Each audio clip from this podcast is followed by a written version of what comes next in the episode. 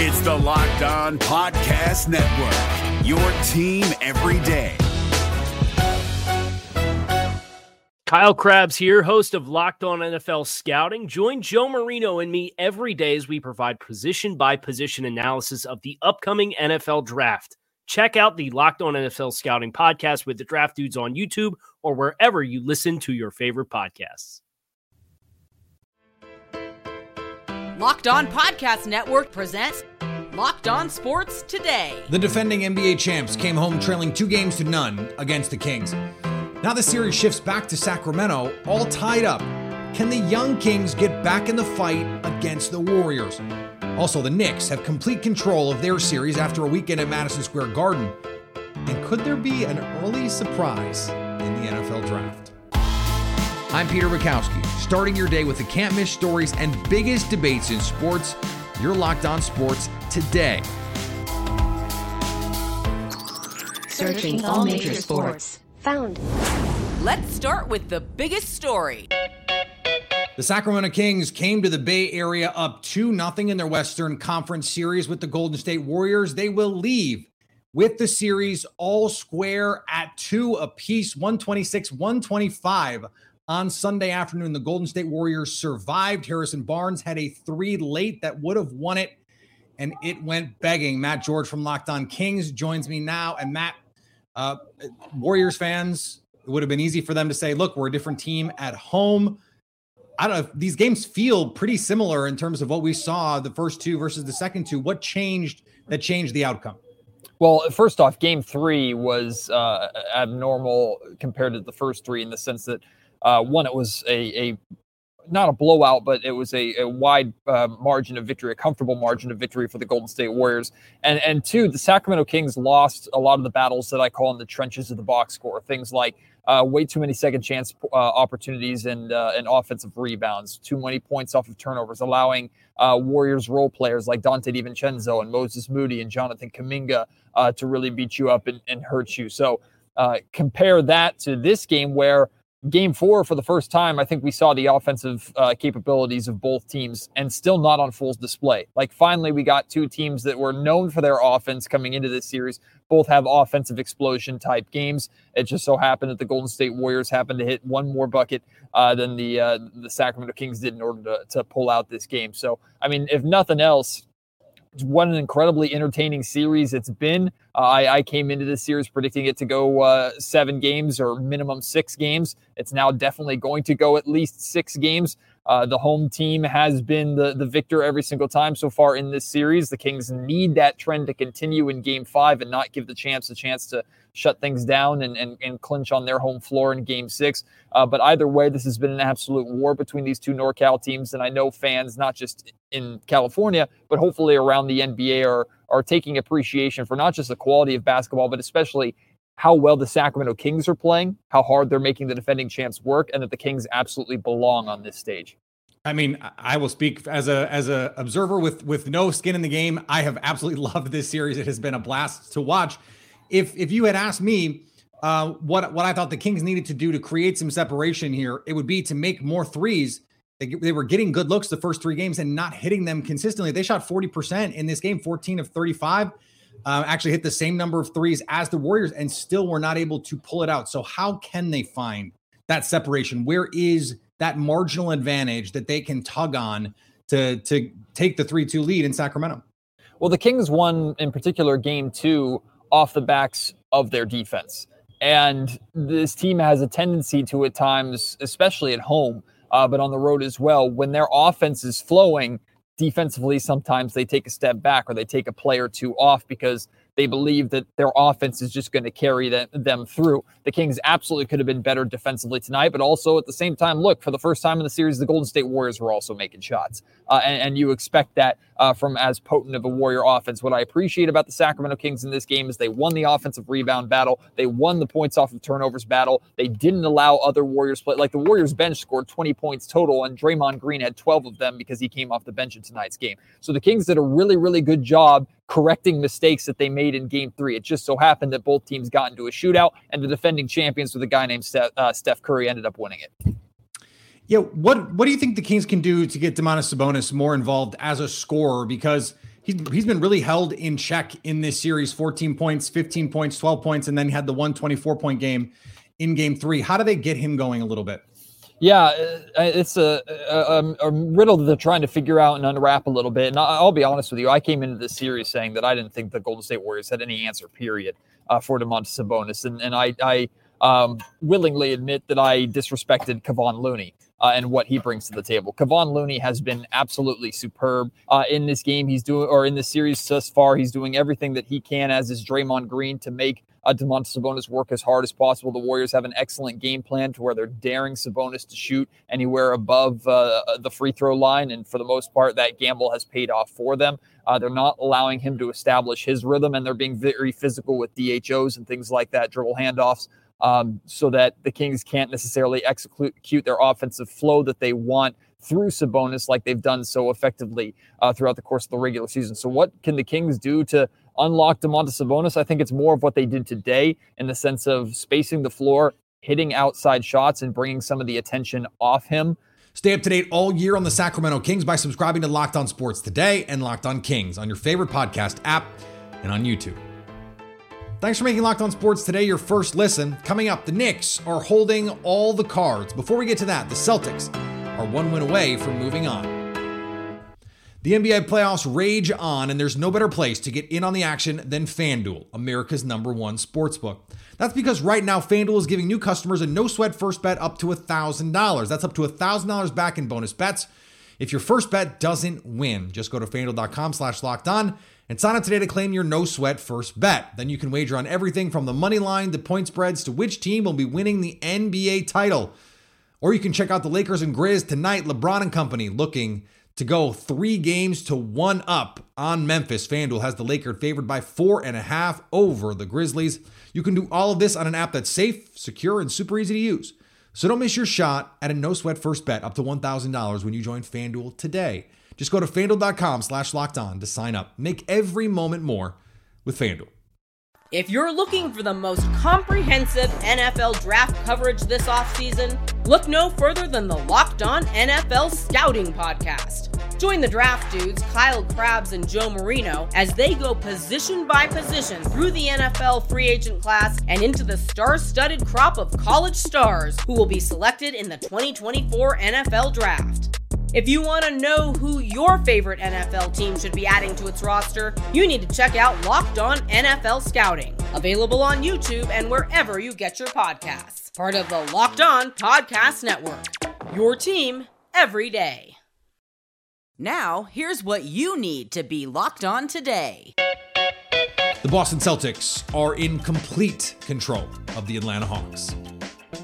It wasn't easy, but the Boston Celtics get that 3 1 series lead with that game four win in Atlanta. I'm John Karalis of the Locked On Celtics podcast. And the key to this game was the rebounding. The Celtics getting 49 to 42 advantage over the Hawks. And Robert Williams was just a monster in there. Joe Mazzulla didn't go double big in game three, and it cost the Celtics. In this one, he went double big a lot more often and it paid off. Robert Williams, the 15 rebounds, three offensive rebounds. He saved a couple of clutch possessions down the stretch, found Jaylen Brown for a three pointer that basically sealed this thing. Brown and Tatum, 31 points apiece. Brown was one of seven with the mask on. Then all of a sudden he took the mask off and he was 11 of 15 after that. So uh, three of four from three. He did everything he needed to do. The Celtics, my favorite stat, zero points from Al Horford, team high plus 17. The Minnesota Timberwolves needed a win to avoid being swept by the Denver Nuggets.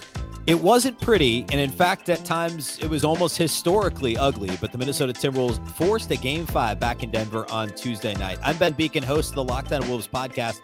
The Minnesota Timberwolves were back and forth with Denver throughout the game. They were down four at halftime. They took a, a small lead going to the fourth quarter.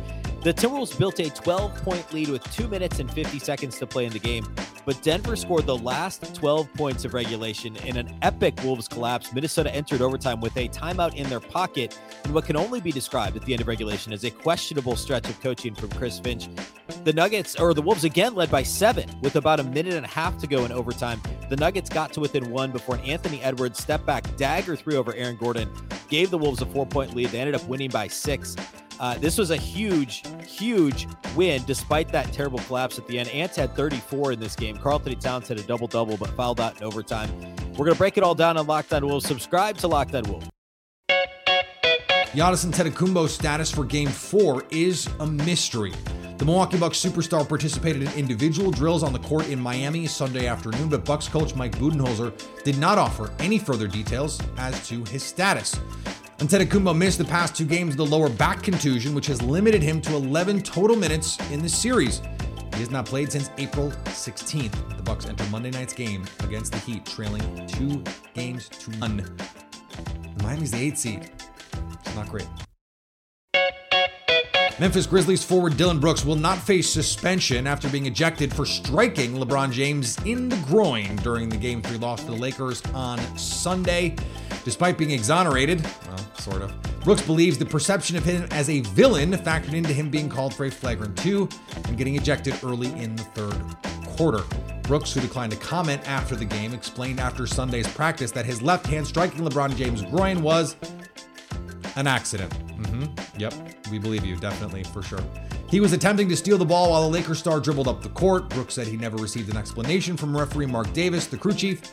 The media is making me a villain, he said. The fans are making me a villain, and then that just creates a whole different persona on me, Brooks said, having cultivated his own villainous imagery and persona for the last, I don't know, two, three years. Guy acts like the villain, wants to be in villain, embraces the villain role, and then complains when people say, hey, look, a villain. And in playoff hockey, the Minnesota Wild dropped a game at home and are now tied with the Dallas Stars. At the end of the day, you can't leave eight odd man rush or breakaway opportunities on the table as Dallas ties up the series. Hey, everybody, Seth Topol, host of Locked On Wild, your daily Minnesota Wild podcast, recapping a 3 to 2 loss for the Minnesota Wild in game four to tie the series at 2 2. We knew Dallas was going to come out with some urgency in this one. The Wild actually handled it well. Uh, the game was scoreless up until a uh, power play goal in the second by Tyler Seguin to make it 1 0. The Wild did respond after falling behind 2 0 as John Klingberg gets a goal, but then another Seguin goal makes it 3 1 stars. After Freddie Gaudreau scores 3 to 2, the Wild unable to get any additional opportunities. We head to Dallas with a 2 2 score. For more on the Minnesota Wild, make sure you're following Locked On Wild wherever you listen to your podcasts. Here is another story you need to know. Meaningful games are back at Madison Square Garden, and so are the New York Knicks. They take a commanding 3 1 series lead with a 102 93 win on Sunday afternoon. Gavin Shaw from Locked On Knicks joins me now. And Gavin, this is a Knicks team that has won these games that have looked like 90s Knicks games in a lot of ways because they're winning, shooting 28% from three, but they're winning with hustle, they're winning with toughness. How are they able to do that against a team that really all season won in a lot of the same ways? Yeah, I it's funny. We, we just finished recording our podcast. I said literally the same thing. Um, I think a lot of it comes down to their offensive rebounding, and three of these four games now, uh, controlling that aspect of the game. In this game, finishing with 17, Cleveland only had seven of them, um, and that's that's a big time credit to Mitchell Robinson, who had seven in this game, the best offensive rebounder in the NBA all season long. Uh, had maybe the best half of his career in the first half of this game. That was really solid in the second as well. Obi Toppin uh, playing with Julius Randle struggling, collecting five. But I was really concerned, Peter, coming into this game without Quentin Grimes, who hasn't shot the ball well, but at the very least is a threat for the New York Knicks. They've been 10 points better per 100 possessions this series when he's on the floor. Wow. The way they were able to compensate for that is with Jalen Brunson cooking in isolation, Tom Thibodeau getting creative about how he's getting RJ Barrett going towards the basket. And I guess maybe the conjunction of those two, Brunson taking a lot of double teams, traps down the stretch, getting the ball out quickly and with composure, and allowing guys like RJ Barrett to just feast going downhill um, or Josh Hart in those situations because Brunson gets in the ball and it's a four on three from there. And big time shout out to RJ playing some of the best ball of his career and playing extremely unselfishly right now. Yeah, you mentioned Julius Randle here. If I had told you before the game, three for 10 with seven points and two rebounds, I don't know. You probably would have thought the Knicks would have lost, right? But they got that performance from RJ Barrett 26 points on nine of 18 shooting. He took 13 free throw attempts, attacking in ways that we hadn't seen him. What was what was different for him in this one? Um, I think it was the the conjunction of him being aggressive but under control because typically with RJ, um, he, he's he's not a guy who ever loses confidence, right? I don't I don't I don't really think he ever really feels fear, uh, but sometimes you want him to feel a little fear because he's taking crazy running floaters over Evan Mobley with his uh, 20 feet long monster style arms, and you're like RJ, no, not a good shot, but um, he he was so under control and, and, just methodical, like dissecting Caris LeVert early in this game, and his ability over the course of the series, with, with the exception of game two, where he was, he was pretty terrible, um, to get paint touches and then just spray the ball out. Basketball should be really simple for RJ Barrett. He's great getting downhill. He's great at drawing a second defender. The only thing he has to do is pass the ball in those situations. This game, he did that, but then he mixed in some really nice finishes, beating Jarrett Allen to the cup, beating Evan Mobley to the cup. And, and again, it's a credit to Jalen Brunson's gravity that he didn't have both those guys at the rim. And that generally, by the time they got there to contest RJ, instead of having to take a floater or a turnaround over those guys, he was already at the basket, already able to finish, but he was opportunistic, he was composed, and he was very selective about when he took shots and how he took them. For most of the season, this Cleveland Cavaliers team was the best defensive team in basketball with Jarrett Allen and Evan Mobley. Evan Mobley getting defensive player of the year votes. But for my money, the best big in this series defensively has been Mitchell Robinson. What what have they been able to do? The Knicks have in this game. I mean, we're talking about multiple games under 100 now. This has been really a dominant performance for the Knicks defense.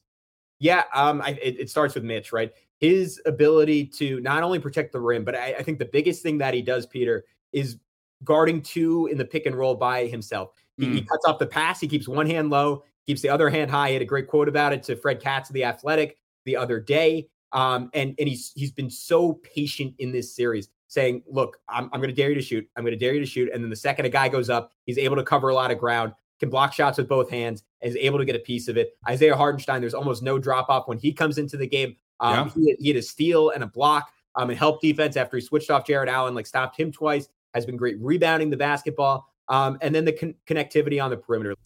Stay up to date all year on the New York Knicks by subscribing to Locked On Sports today and Locked On Knicks on your favorite podcast app and on YouTube. Coming up, there's a very early surprise in the first round of the Locked On NFL mock draft. So we all know ExpressVPN protects your privacy and security online, right? But there's something you might not know. You can use ExpressVPN to unlock movies and shows that are only available in other countries. If you're like me, you've run out of stuff to watch on Netflix and this will change your world. Metaphorically, literally, I don't know the correct usage. This whole week, you could be using ExpressVPN to binge The Office on UK Netflix. And it's really easy to use. Just fire up ExpressVPN, change your location to the UK, refresh Netflix, and that's it. ExpressVPN lets you control where you want sites to think you're located. You can choose from almost 100 different countries. So just imagine all the Netflix libraries you can go through. But it's not just Netflix. ExpressVPN works with any streaming service Hulu, BBC iPlayer, YouTube, you name it. There are hundreds of VPNs out there. But the reason I love ExpressVPN is because it's ridiculously fast. Never any buffering or lag, and you can stream in HD no problem. I, I've never had any issues with it. I have it on my phone and my computer, and I could put it even more places. I could put it on my console, I can put it on my smart TV. I can I can watch whatever I want on the big screen or on the go. So if you want access to hundreds of new shows, go to expressvpn.com slash locked right now, and you can get an extra three months of ExpressVPN for free.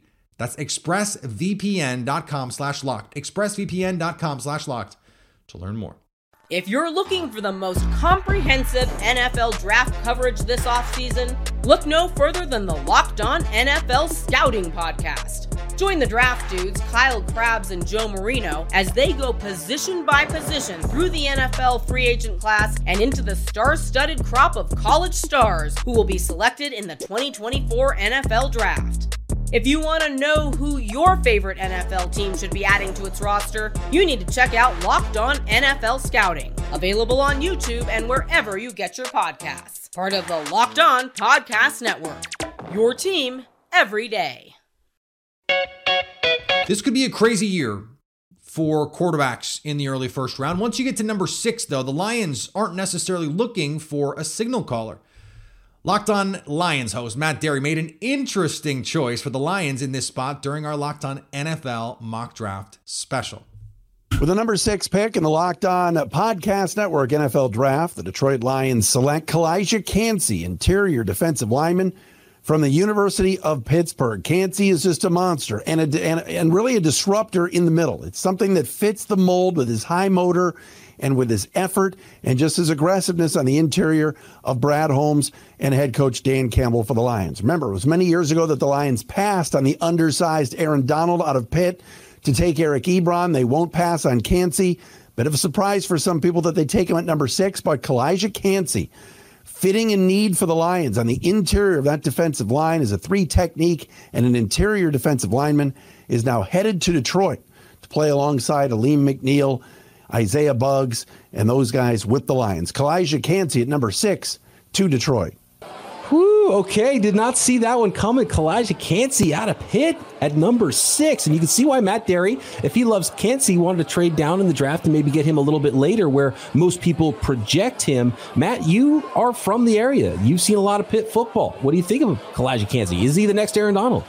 Uh, no, no, he's not. I, mean, I think Aaron Donald's the best defensive player I've probably ever seen. Um, so that's not fair. Uh, poor guy's an undersized D tackle from Pitt where I spent three years on the staff. So trust me, I am rooting for Mr. Kancey. I would not consider him in the first half of the first round, period. I mean, he's undersized. But the thing people don't talk about him is he has very short arms, too. I mean, he wins with quickness, leverage, and there is a role for him, but it's not an every down role. And he's very different than the defensive tackles the Lions have now. Keith mentioned this earlier. This should be a very defensive heavy draft for the Lions, and they have a lot of draft capital. This is just too early for this player for me. Look, I'm not going to say anything bad about the Lions right now. If they make a crazy pick, I'll kind of just assume it's a smart decision because they have done such a good job there with Brad Holmes at GM and Dan Campbell at head coach. And those decisions, by the way, were also, it looks like, good ones. They've done such a good job with this rebuild that I guess I'll just assume I'm wrong and they're right. And as someone who covers the Packers, that is a weird place to be with the Detroit Lions. This has been one of the most incompetent franchises for like my whole life, basically. Since I've been a human being, since I've been alive, they have been one of the most reliably bag fumbling franchises in pro sports. And that they're really doing a great job with this, it kind of turned my world upside down. So I, I, I have nothing to say. I have nothing to add. No criticisms. No notes. You can get ready for all of the draft drama with Locked On's mock draft special. Hear from the local experts for each NFL pick and local college experts on the players being picked. That's Locked On NFL mock draft special. Catch it on the Locked On NFL YouTube channel or on your favorite podcast app. And finally, the Boston Bruins love their goalie after stopping 41 of 43 shots hurled at him on Sunday during Boston's 6 2 rout of the Florida Panthers. Bruins goalie Linus Ullmark got called for a game misconduct. Ullmark wanted to fight Panthers Matthew Tkachuk. Multiple Bruins said after the game that Tkachuk was getting under their skin, and Ullmark's reactions were well received by the team. You know someone is agitating when the goalie wants to fight him, and all of his teammates are like, yeah, man, go for it. Thanks for making Locked On Sports today your first listen. Now go find your favorite team's Locked On podcast and make them your second listen. Coming up tomorrow, will LeBron James and the Lakers push the Memphis Grizzlies to the brink of elimination? So at least until tomorrow, stay locked on sports today. Hey, Prime members, you can listen to this Locked On podcast ad free on Amazon Music. Download the Amazon Music app today.